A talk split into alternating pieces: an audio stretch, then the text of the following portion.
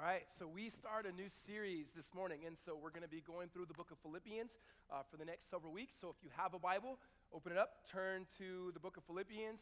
If you don't have a Bible, raise your hand and keep it raised really high. One of the ushers will walk down the aisle and give you a copy. Um, if you don't have a Bible with you, go ahead and raise your hand. We want you to have a copy of the Bible in your hand.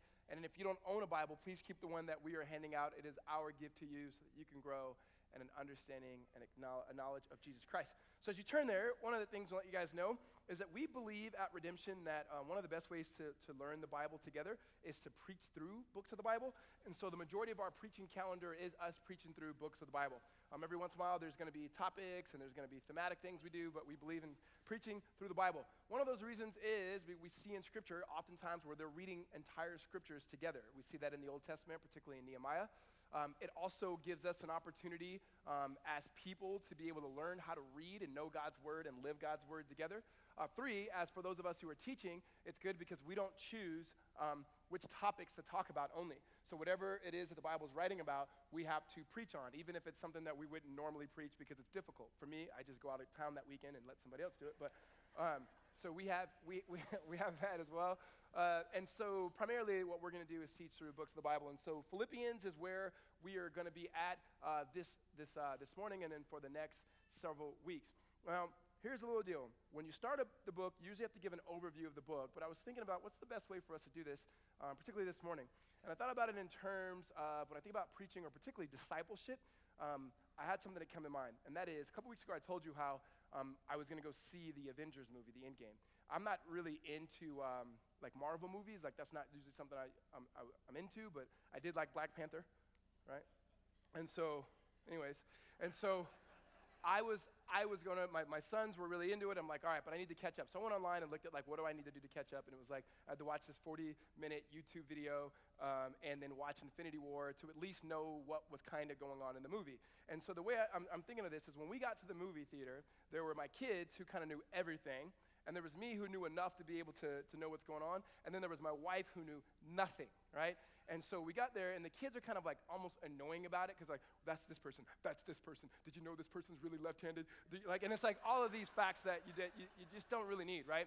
And, and then I knew enough to go, I can follow along. And then there was Holly who didn't know, and, and like she kept, who's that? Who's that? Who's that? There's a point I'm like, stop, stop. Like, you know, if you don't know who Falcon is, you don't know who Falcon is, right? You got to figure it out later. Now, but the movie in itself is a good enough plot and it's a good enough movie that even if you haven't seen anything, that you would be able to enjoy it, right? It was enough that even that wife and all of us were drawn to tears when, no, I'm not gonna give it away. And so there's, there's some good parts in it. So I think about that when it comes to discipleship is that there are some of us, like my kids, that we've been around Christianity and been around the Bible enough that when I say turn to Philippians, you're like, Philippians, right? You know what it is. Some of you guys are like, I think he meant Philippines right? And and you know what? That is completely that is completely fine, right? And so like the point I'm trying to make is we all don't know like as much as sometimes we think we do, right? Some of us know a little bit more. Some of us know enough to know what's going on in the Bible that we can follow Jesus. And there's some of us, like my wife, who are there, are going, Who's Paul? What's a Gentile? Why do they keep talking about circumcision? What, you know what I mean? Like, what are these things that are happening? Here's what I know is you can still learn the Bible and you can still watch what's happening in the life of Christ through the scriptures. And the same way that my wife can enjoy the movie without knowing it. But the best thing you got to do after that is keep going on your own and maybe watch more of one of those other movies. Maybe read a little bit more. Maybe know who those particular characters are. And then every time you go back to the movie, there's more and more and more about the movie that you begin to learn. What we need to see is when it comes to the Bible, there's never like a one time thing in which we just read the scriptures and we know everything.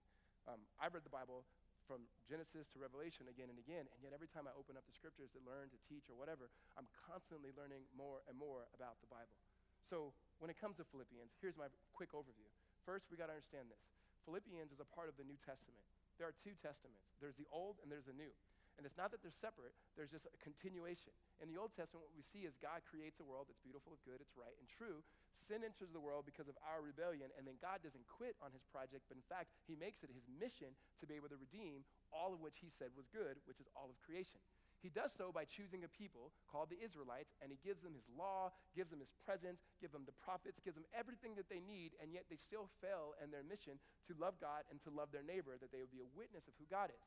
Get to the end of the Old Testament, and how is God going to do the thing that he says he wants to do, and that is live with us, reign with us, and so forth? Well, New Testament starts, and we get the four accounts of the gospel Matthew, Mark, Luke, and John.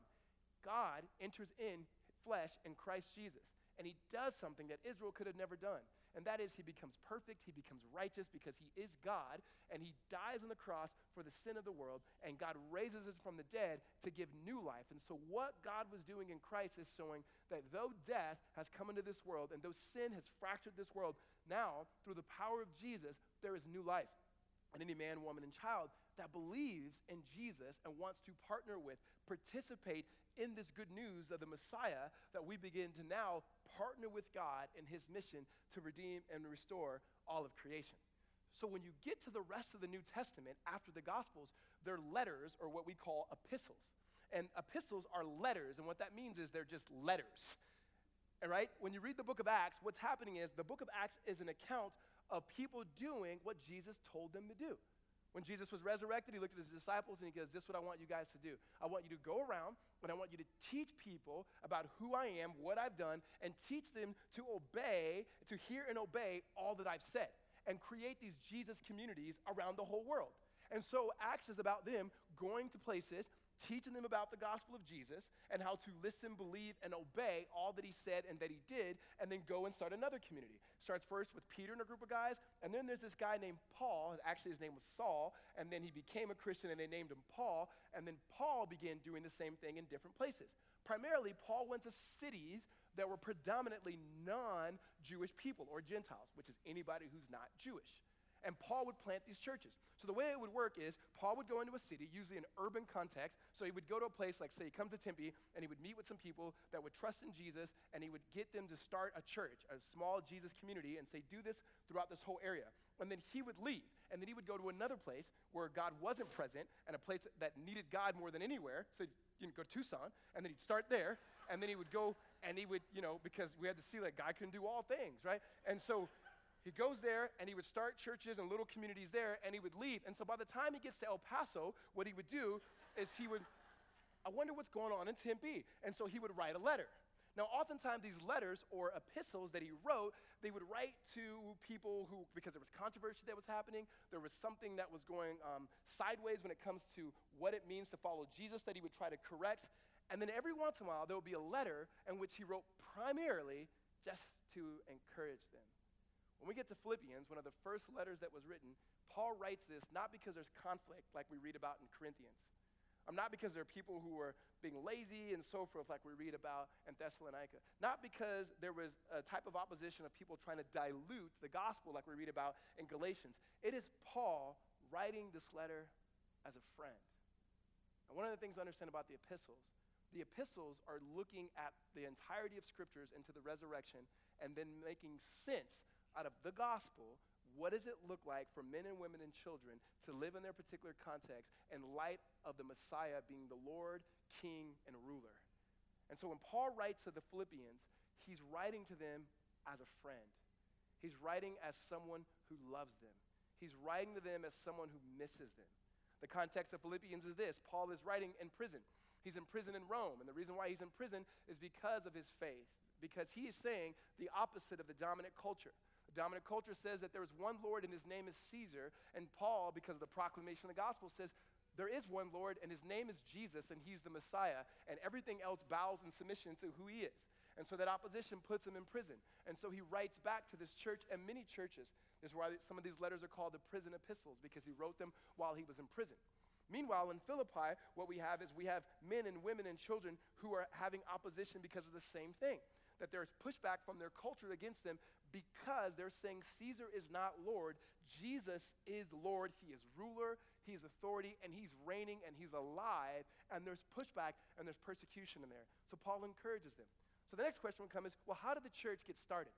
Well, if you go back and you read, which you should, um, in Acts, particularly chapter 16, what we see is that Paul wants to go one place. He has a vision, he has a dream of the Spirit of God saying, Don't go to that place. And there's a vision of a Macedonian man said, Hey, come here, preach the gospel to us. So Paul wakes up after this dream of the Holy Spirit speaking to him and says, I was going to go here, but now I'm going to go here. And they get to Macedonia, and the leading city or the main epicenter, the urban center, is Philippi. And Paul gets there, and he usually he looks for what they call the man of God or the man of peace, someone who's just a person of peace, who usually is a Jewish person that believes in God but may not know about the work of Christ.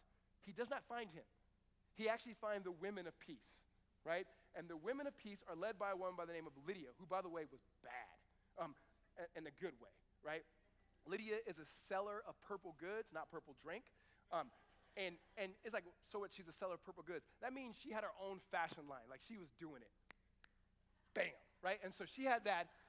She was leading a bunch of women who would go and pray by the, the riverside because oftentimes they'd pray in synagogues, but they didn't have a synagogue there. So they would go to the river and they would pray. Paul meets with them, and that's how the church was started in Lydia's house. She believes upon Jesus and says so does her family and her kids, and they all got baptized, and the church was born there. Now, while that happened, Paul was continuing to preach the gospel. There was this woman who was doing um, kind of like fortune telling, but she was like she was a slave, so she was making money for the for the person who was trafficking her. And so Paul preaches the gospel to her, calls out the demon that's in her, and now she's restored to life by the gospel. This guy gets upset because he's not making money and then causes in such a ways that Paul goes to prison. While in prison, the gospel still is preached, and the Lord begins to move in the lives of the jailer. And so there's this beautiful stories that are happening that God was at work in this place, and Paul loves these people. So now when Paul writes back to them in this letter, there's a couple things we need to understand. Is that this letter centers around three things the Philippians, their love with Paul, but ultimately their mutual affection and partnership in the gospel of Jesus Christ. The word gospel is not mentioned more in any other letters as it is mentioned in Philippians. That Paul's main concern in encouraging them is not just encouraging them on how many people are gathering, not just encouraging them on how creative they are, not just encouraging on anything that they've done, but encouraging through the hope and the message of the gospel so that the proclamation and the message um, in the life of Jesus Christ may, de- may be displayed in Philippi and through the ends of the earth. A couple things is Philippians, if you've been around church for some time, there's a lot of verses in Philippians that people have, they, they know them, like, you know, to live is Christ and to die is gain, or, you know, they're like coffee mug verses, a lot of coffee mug verses in Philippians. Um, there's Philippians 4.13, that if you were an athlete growing up, somehow if you quoted that or got it tattooed on you, you'd become Michael Jordan, which, which is not true. It's usually taken out of context. I could do all things through Christ. Watch me dunk. Never mind right? It's like not going to happen because it had nothing to do with that. And the reason why coffee mug faith doesn't work is because it's not meant to be on a coffee mug. It's written to be written in our lives and our hearts in such a way that we begin in our lives to display the love of Jesus Christ. Amen? So as we look at this, think of it as a letter from a friend to friends and how they both love each other and how they are loved by Christ. And so the section we're looking at this morning is 1 through 18. The bulk of our time will be 1 through 11, and it's Paul's prayer for his people. And so pick up with me. Um, oh, yeah, if there's a title for this one, um, which I thought of this morning, the title of this sermon is Day One Homies. So you can urban dictionary if you, uh, if you like. Philippians chapter 1. Paul and Timothy, servants of Christ Jesus, to all the saints in Christ Jesus who are at Philippi, with the overseers and deacons, grace to you and peace from God our Father and the Lord Christ Jesus. I want you to think about the first friend you ever had. When I say friend, like someone who you connected with, whatever it is that you connected over, just think about that first friend where you're like, man, I really connected with them. And maybe, maybe you have that friend still to this day. Maybe you don't. Um, for me, the first like deep friend that I had, as deep as it could be at that age, was a kid by the name of Aaron. Um, we lived in the same apartment complex, and for whatever reason, we just connected. We played with each other and so forth. Now, most of my friends I connected with at that age, 8, 9, 10, over sports. Not the, not the case with Aaron, because Aaron was not good at sports. In fact, he was the opposite of good. Um, the Lord did not bless him with any hand-eye coordination, poor soul, right? But we can, I would try to get into what he was into, but then we learned just to like somehow spend so much time together. And what we would do is go around and we would get, you know, cans, what kids used to do back then. We'd collect cans and we would take them to the grocery store and, and get the money from the cans. And there was this place called Sal's where we'd go and get the money that we got from the cans and we'd go to Sal's and we'd get Pogs. You remember Pogs? And we'd get Slammers. And it was just 90s amazing, right? And so we hung out a lot. Aaron told me that his family was moving. And you can only imagine the conversation of eight and nine year olds. Like, it's not like elaborate. Like, you're moving? Oh, man. What part of Vegas are you guys moving to? Is that I mean, is Henderson or right? You know, like, right? I just knew that he was moving to Las Vegas out of nowhere. I'm like, when are you moving? He said Sunday. I says, all right. Now I've told you guys this before. Sundays were like blackout dates for my family because the way my mom did church was all day. And so Sundays was not like something else you would do. People would say, let's go play football on Sunday. I'm like, I can't. Like, what about after church? I'm like, there's no such thing as after church, right? Because that, that was like Monday morning. So I told my mom, I said, here's the deal. We got to come home after church this Sunday. Oh, no, you can't tell me what to do. I'm like, I'm not trying to tell you what to do. I'm just saying we had church every week. Side note, one of the reasons why I think I became a Christian later in life is because I think I OC'd. I think I overchurched. Um, just, just remember that. After you sign your kids up for all of life camp. So we, we, we, we, we're like I said, they're leaving at 5 o'clock. My mom, we got to go, we got to go, we got to go. Then we go to my grandma's house. We go to somebody else's church. By the time we get back to my apartment complex, I go knocking on Aaron's door. I'm knocking on his door. The neighbor next door comes out. It's like, are you looking for, the, they were the Ruiz, the Ruizes, R-U-I-Z is. And they, and, um, and like they, they left already. And I, I just sat there and I, I, was, I was crying. One, I was so mad at, I might be still mad at my mom. Um, I was so mad, so mad because they left and I lost my friend. Now, I have no idea. We have no connection. Uh, the first time I tried to look him up was w- when MySpace came out, and it's like, but there's a lot of people with the name Aaron Ruiz like, in the world, and so it's over, right? Friend gone, connection lost. Uh, no, and so my wife, on the other hand, she has a true day one. Her friend Jamie and her have been friends since they were little kids. Jamie lives in Seattle, Holly lives here in, in, in, in Tempe, and yet the two of them just mesh. There's ways in which they connect at a level that even as her husband, I, I can't connect with. There, there's a deepness that happens when you've shared so much life and so much so, so forth together that you are able to be, in a sense, like there's a closeness and a oneness that happens in mutuality of a friendship that way. That is deep, that is intimate, that is right, that is beautiful, and that's true. I, I say that because that is what we begin to look at in Scripture when it comes to friendships. And we don't talk about this a whole lot, but when you look at the Bible when it comes to friendships, it's not the way that we think about friendships.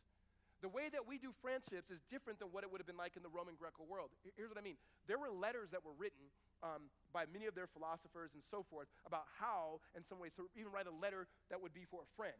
The way that Paul writes this letter is written in that same structure. And there was different layers of friendship. There was the, the bottom layer would be need, and they would talk about that. That need would be like a mother, and there's a son. The son needs the mother. So there was a relationship there and somewhat of a friendship. And the next one would be for like pleasure and entertain, entertainment. Like this would be we like the same soccer team, we like to do these things together, we like to go to this place together, and so it's a lot of fun. And we call this today community somehow. We just kind of hang out. And then, and then there's another layer that's loyalty and trust meaning it's peer, that I'm going to treat you like a peer, and I'm in this relationship for you, and you're this relationship for me, and it's not just the affinities that, that bring us together, but it's something far deeper than that.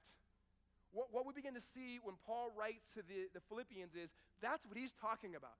It's not just that I need you because you're my boss and I'm the employee. I don't just need you because we like to hang out together, we like to have a good time together. Um, like, we need each other and love each other in intimate, deep ways. And whatever it is that's going on in your life, in some ways is going on in my life, and there's an affection that's there that oftentimes that is foreign from the Christian community, yet it's not foreign from the gospel. There's a disconnect. If you go whether you're a believer in Christ Jesus or not, what is common with many people in our culture, in our country, in our city, is this epidemic of loneliness. That people don't feel together, though they could be in a room with hundreds of people and yet not have that sense of being connected.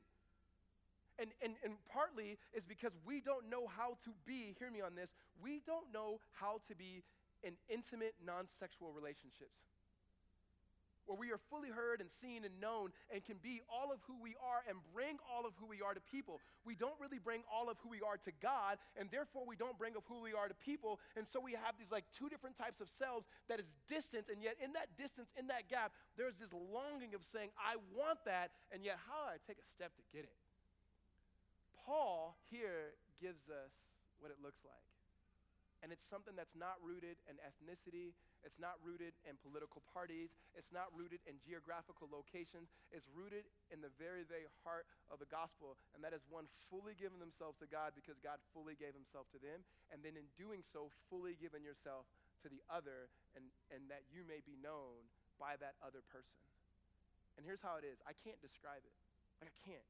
But you know what it's like when you sit down over a cup of coffee or something else and you meet with somebody, you talk with somebody, you're at their house, they're at your house, whatever it is, and you walk away and you go, man, I just experienced that person. Sometimes it's hours, sometimes it's, it's just 40 minutes. Like there was something that happened there. There, there. There's a level in which we can go to that it's not just permitted, but encouraged, empowered by the Holy Spirit when there's a connection on the gospel of Jesus Christ and we care more about His name, His fame, His glory, not what it is that we know or what we're trying to conceal, but we can fully be ourselves, present before God and present before others. And Paul gives us a glimpse of, like, of what that's like even in his prayer.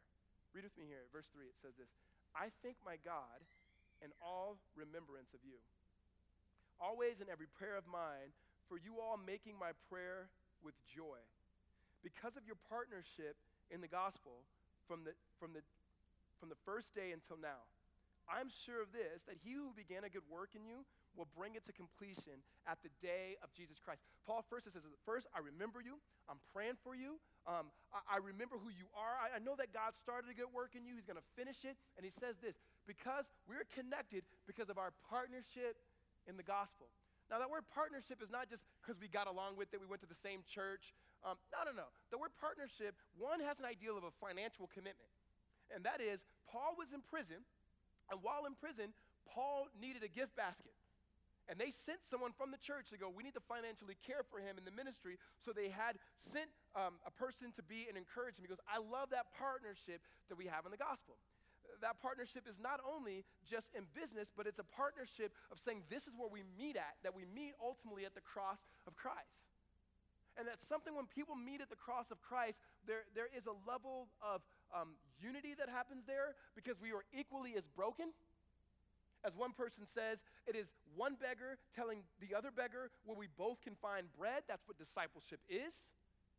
And that when we meet there, there's a level of humility that happens because we are looking at the one who is exalted and ultimately died on our behalf. He says this partnership with the gospel is not about us just having community to end on community.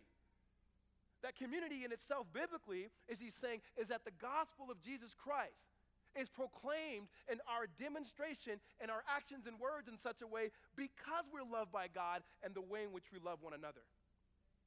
Paul begins to encourage them. He says, And I know that he, speaking of God, did a good work in you, who started it, he's going to finish it.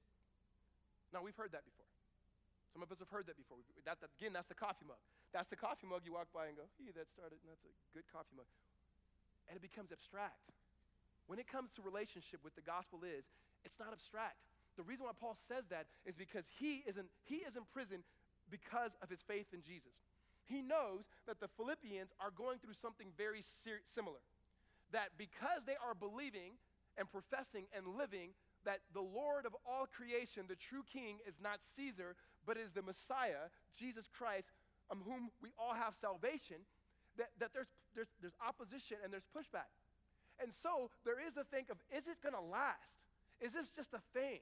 Or, or, or is there a way that we know this is going to have its completion? Paul writes that not in an abstract way. He writes to go, hey, he that opened up your eyes to see how much he loves you and what he's done on your behalf. That same one who started this, he's he's gonna remix it first.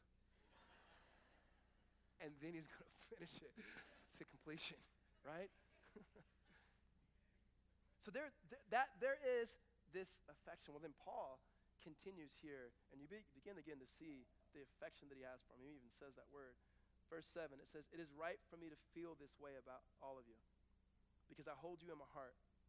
For you are all partakers with me of grace, both in my imprisonment and in the defense and confirmation of the gospel. For God is my witness, how I yearn for you all with the affection of Jesus Christ.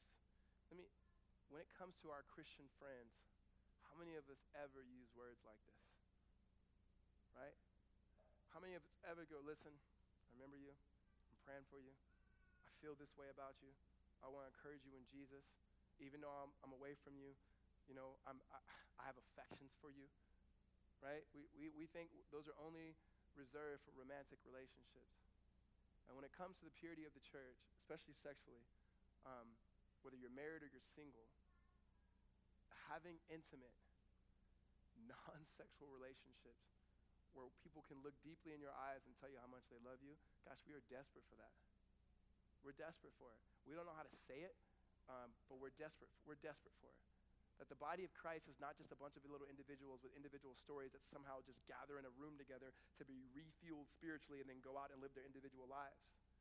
It's a bunch of different stories that are wrought with brokenness and beauty that are brought together to understand their oneness by being together as the Spirit pours Himself out, that we may be one, even though we're not in the same proximity or even geographical location, witnessing to the same gospel that brings us healing to the rest of the world.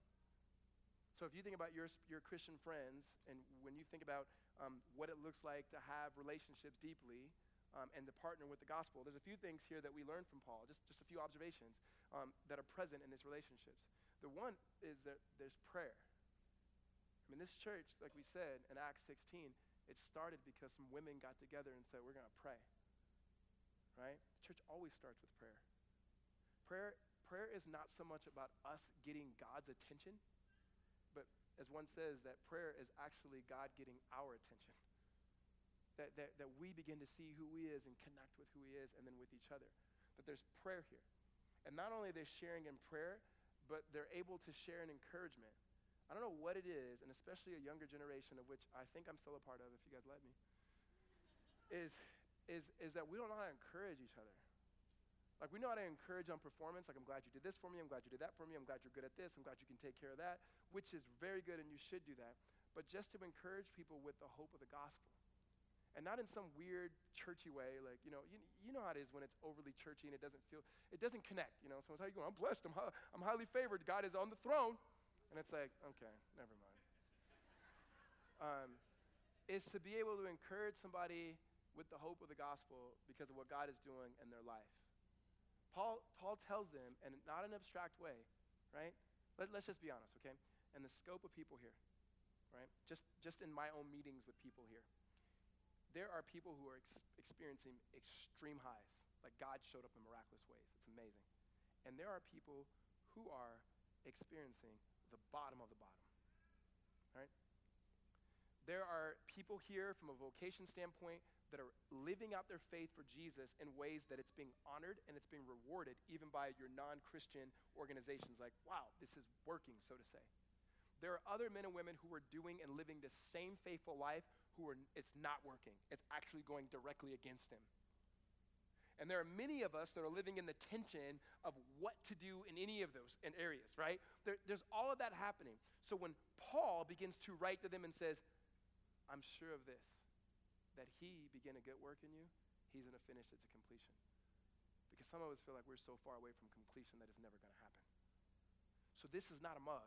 This is something to be reigning in our own hearts and lives to know when it looks like there is no there's no destination and there's no end that we trust that the one that started it is still at work even when we can't see, taste, touch or experience it that God is still at work in our lives. So there's there's prayer that's happening in this relationship. There is encouragement through the gospel and what God does ultimately through Jesus. And then you see something that is also uncomfortable for us, not just encouragement, but there's emotion and affection. Paul, Paul, Paul says this it is good for me or it's right for me to feel this way about you. So, so often when it comes to us thinking about Pauline or Paul theology, we usually just give it an intellectual or philosophical understanding. When for Paul, theology is not just intellectual or philosophical, it's always relational and it's always confessional.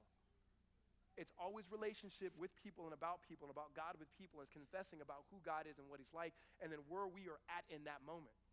Paul says, I have affections for you, like, like that of Christ.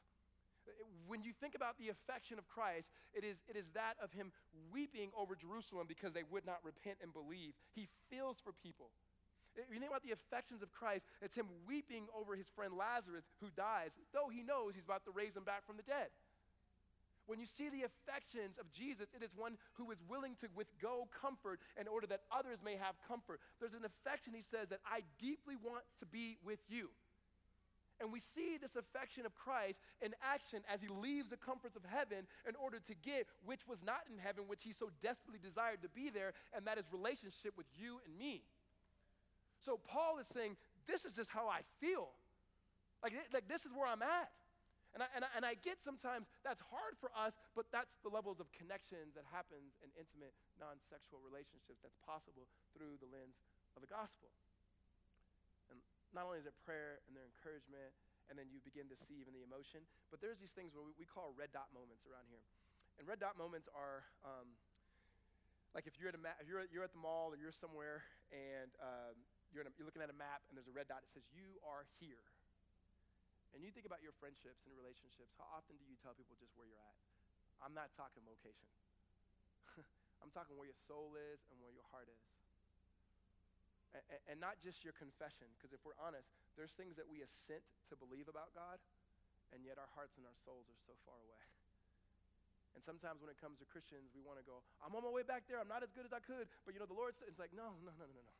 God doesn't need all that spiritual nonsense. he already knows you, right? And I read this the other day that God, this is so good. God, sometimes we identify ourselves as sinners, and he goes, and that's halfway truth. We're not just sinners, we're sinners who are loved by God. And that means all of who we are, we bring it to God. And we don't just bring it to God. Some of the best ways we experience God is by being with God's people. But there's the presence, the manifested presence of God that's there when we can be honest about here is where my soul is today. No, I'm not saying you need to go and do this with everybody, right? You need to have some people that you do this with. Here's what I am saying too just because you did it on a Facebook post doesn't mean that you really did it. There is something wildly different about looking in the eyes of another and being able to write in such a way that their, your affections and their affections are able to be there in all of its awkwardness and all of its weirdness and all of the things that you will later be like Brene Brown says, having a vulnerability hangover, like, I can't believe I just said that. if I ever listen to Brene Brown. Uh, and, and, uh, and there's something that's special there. That, that's what we, we see here in Paul as he prays for this church. Again, it's not just theological, it's theological because it's relational, and it's relational because it's theological. Well, Paul finishes this prayer with saying this, verse 9. And it is my prayer that your love may abound more and more with knowledge and all discernment, so that you may be, so you may be able to approve what is excellent, and so be pure and blameless in the day of Christ, filled with the fruit of righteousness that comes through Jesus Christ to the glory and praise of God. Now, here's what Paul is saying. Here's my prayer: is that your love may abound. Now, usually when are your love may abound, okay, what does that usually look like? We don't usually describe it. Put it back up there for me, please. We don't usually describe it as what Paul says that your love may abound, and he says with knowledge and all discernment. He's saying to believers, I know that you love, and I know that you know that you are love. I'm praying that it may abound, meaning it may increase. Because what he's talking about is, again, the whole point is that we share together, not just for community's sake, but for the sake of the gospel. For the sake of the proclamation and demonstration of the name and fame of Jesus Christ, the Messiah, who is Lord over all of creation that he says that our love for this gospel and this God may abound in such a way that it would be expressed through knowledge and discernment so that we may be pure and blameless and having the fruit of righteousness at the day of Jesus Christ. Meaning, once it is completed, that what we bring forward is a life that was filled of knowledge and discernment. Okay, what does this say? Because we don't usually use words like this and the fruit of righteousness. Here's what's happening Paul is saying this there is a way in which we ought to grow in our knowledge of who Jesus is and our knowledge of the gospel. That collectively, through God's word and other means, that we're constantly growing because of love, we're growing in knowledge. Not just for knowledge's sake, not just say, Did you read this book? Did you say, I don't even disagree with this, but I disagree with that, right? This is literally saying, How do we see Jesus and grow in the knowledge of Jesus and then discernment? Okay? We lack discernment. Uh, we, we would love for the Bible to be written in such a way that says, do it this way, do it this way, all times. No matter where you are, it's going to be like this. It doesn't work like that. There are certain things in it that's, that we know always true, always do it this way, and there are other things that we have to make sense out of in our particular day and time. So, what do you mean? It's like this. We, Imagine growing up with your, imagine, you knew what it was like growing up with your parents or whoever it was that raised you. And there were certain things they told you to do, and there were certain things they told you not to do. And there were certain things they didn't say anything about, but you knew what you should do, right? Right? Okay.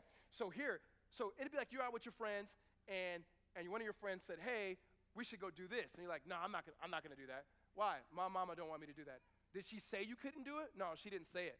Well, then how do you know? Because I know my mama, right? Like because you have been raised in this family, you've been around your mom, you know she ain't gonna like this. It's the same way when it comes to our knowledge of Christ. As we continue to look at and understand a depth of a relationship with Jesus, an intimacy with Him, and prayer, and so forth, that there are certain things when it comes to our lives and our particular vocations, the things in which we do, that we can say, uh, this far and no further. Why? Because does it say it in this verse? No, it doesn't say it in that verse, but my relationship with God lets me know I'm not supposed to be doing this, or I ought to do more of this. Paul is saying when you abound in this sort of love, there's a way in which you know how to live. There's a way in which we know how to live as a community. And so what he's saying is this is that when those who are partnering the gospel, when those who are loved by God in Christ Jesus, that what we ought to do in our lives here now today is that we are to reenact the story of Jesus but in our own lives. Let, let, let me, let me say it this way. Um, what we are to do is we are to, in, with our lives, to embody, um, we're supposed to have an embodied paraphrase of the life of Jesus and words and actions that make sense to our neighbors. Hear me this. An embodied paraphrase. You can only paraphrase something that you know. There's the knowledge part. And the discernment says, how do I paraphrase that and embody it in the way in which we live in a way that makes sense of the story of Jesus through my life that my neighbors, my non Christian friends, my coworkers, my family members may begin to know who Jesus is. That's what it begins to look like. And Paul talks about what that looks like here, just to conclude this part, what it looks like when we're faithful to Jesus in the midst of opposition. Verse 12, he says it this way I want you to know, brothers, that what has happened to me has really served to advance the gospel, so that it has become known throughout the whole imperial guard and to all the rest that my imprisonment is for Christ. And most of the brothers, having become confident in the Lord by my imprisonment, are much more bold to speak the word without fear. Some indeed preach Christ from envy and rivalry, but others from goodwill. The latter do it out of love, knowing that I am put here for the defense of the gospel. The former proclaim Christ out of selfish ambition, not sincerely, but thinking to afflict me in my imprisonment. What then? Only that in every way, whether in pretense or truth, Christ is proclaimed, and in that I rejoice. Here's what he's saying He's saying, Because I've been faithful, and ultimately to them, because you've been faithful. We're, just, just so you guys know, we're not going to experience the persecution that Christ is experiencing. We may not experience it in our lifetime. And some pastors go, well, it's really hard to explain suffering and persecution. And it's like, no, it's, it, it's, it's hard because we're not in this particular day or we're not in particular settings in the country where, in the world where people are. Ours will come in a different way. Ours will come in more of an intellectual assent. What we believe, usually sexuality, what we believe about humanity in general, um, because our, our, our, their particular narrative in their day was that Caesar is Lord. Our narrative is not that Trump is Lord or this person is Lord. Ours is that you are Lord and it's self autonomy. That you get an opportunity to decide what's true, right, good, and beautiful. And you get to decide what's true, and then you get to decide, and it's a bunch of true, right, and beautiful. So to say that there's actually one true, right, good, and beautiful who's in Christ, that in itself is offensive. And the more that we begin to submit to the scriptures in ways that are um, truly tethered to the work of Christ, the more our culture will push back against us. And it's going to be wildly different for us to be able to hand off the faith in which we've been handed off by our family members and people above us to our kids because everything around them is inundating them saying, You are Lord, and nobody can tell you different. Yet the Lord is saying, I am Lord, and I'm telling you differently. So it's a wildly different type of persecution. But Paul is saying no matter where you are and how you're living, what's consistent, whether it's in Philippi in this day or whether it's in Tempe today, is that you have to be wildly faithful and wildly you. Hear me, hear me that wildly faithful and wildly you. Sometimes when we think about being faithful, we think about being somebody else. That when we become Christians, we become somebody else. You actually become more the human who God created you to be. And sometimes we feel like we have to leave that part behind because now we got this new life in Jesus. No, you had a dead life. Jesus breathed new life into you to be who you were made to be in the get go. That means part of the personality that God's given you is God given that will continue into the new heavens. So when we think about being faithful, no matter what it may be, Paul is saying, don't worry about my circumstance. I was being faithful, and for him, it means it landed me in prison. But, but, but, but Paul, if Paul was preaching in a particular type of church, Paul would say, landed me in prison, but God. And then somebody would have said, Amen. God is actually using it because he says now every guard in the prison knows Jesus because I've told them about Jesus. So he goes, So whatever it is that you're suffering in Philippi, whatever it is that you will suffer in Tempe, and not suffering from natural causes and death and so forth, but opposition of faith, whatever it is, God who started it, he's actually going to finish it and he's going to use it to advance the gospel if you are faithful to God and faithful to who you are in Christ. Like Paul's like, I can't be anybody but Christ. No, that's not true. Paul can't be anybody but Paul in Christ. And that's the same for us. And then he says this, he concludes, he goes, there, there are people who are preaching the gospel. And he says, some are preaching out of like rivalry and self ambition. And he goes, and some are doing it out of love. But because he's so mature, he stops and he says, but even though one, the, the one that's doing it for selfish reasons, it's actually hurting me more he goes, But Christ is being proclaimed, so in it I rejoice. right? And, and, here's, here's what I love by that. Paul is, is, is essentially saying, don't, don't do it out of selfish ambition. Don't preach the gospel to be seen as someone who preached the gospel. Do it because you, because you love God. Do it because you love Him and you want people to know Him. Like, and do it in a way that makes it you. Here's what I mean by that. When it goes to us, like responding to the gospel and being the type of friends and people we are, just do it as who you are. There's nothing worse when you, you know what it's like when you experience somebody not being themselves, right? When a funny person tries to be funny and they're not, you're just like, oh my gosh, right? If you're a nerd, be a nerd for Jesus and just own it. It is what it is. Honestly, it's not a bad thing. It's just who you are. Like, people just being who they are are more relatable to anybody who doesn't know Jesus. And here's why. There are so many different types of people out there in the world that don't know Jesus, and they need to see what it would be like to be Christians in your life. All right, uh, two people I want to share with. I want to share about. First person, teammate of mine, and I've shared it before, Ishmael. Ishmael was a Christian, and he was just a dude that loved Jesus. And the way it showed when you're 19 is if you were a football player in college and you were as good looking and as buff as Ishmael was, and you were deciding not to have sex with your girlfriend because you're going to wait till you get married and everybody knows about it, and yet you're a cool dude, somehow that, that was a message. And we'd always make fun of him, and then one on one, hey man, honestly, that's pretty cool what you do. And he'd, and he'd always say, everybody does that. I'm like, what do you mean? Everybody's clowns me and then comes to me one on one. He goes, no, why? I'm like, what? And he goes, because y'all need Jesus. You know, y'all need Jesus, right? What, what, what Ish gave us was, in some ways, a way of what our life would be like if we became Christian. There was this a sense of Jim just being normal. The next person was a guy by the name of Mike, who was our team chaplain. I loved, I lo- love him, still love him to this day. I never went to one of the Bible studies they invited me to. Every day, every practice, want to go to this Bible study. Nope, never want to go, never want to go. But I love the fact that he was normal. Like I would hear him talk, he'd laugh at like normal jokes. He was like a normal guy. I don't know why it is that somehow when we become Christians and we hear Paul, he's in prison, so I need to be not normal. Paul was being normal. It just in this particular time, being normal and faithful landed him in prison, right? So we don't have to become anybody else. What Mike did was he gave an example, at least for me as a non, as a person who wasn't a Christian, of what it could look like to be a Christian. Listen, Paul is a mature Christian.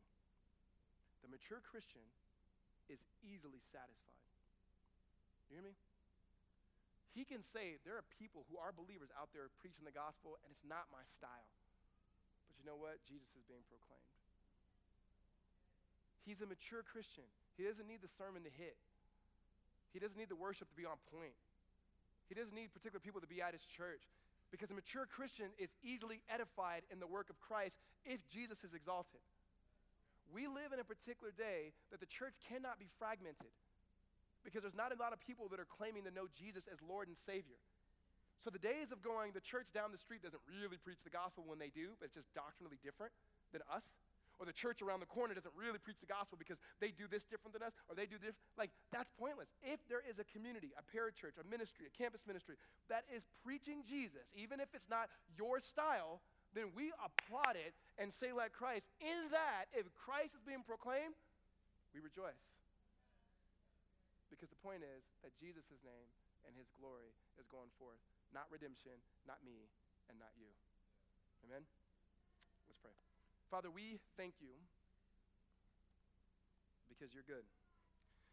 We thank you, Lord, that you have begun a good work in us as a body, that your spirit is continuing that work. And even when there's moments and seasons and ways where it does not look like it, that you will, com- you will complete it.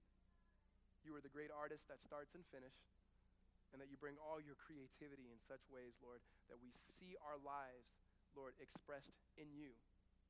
We pray collectively, Lord, that we would be able to know Jesus as the love abounds and discern Jesus and ways to live for Jesus as love abounds.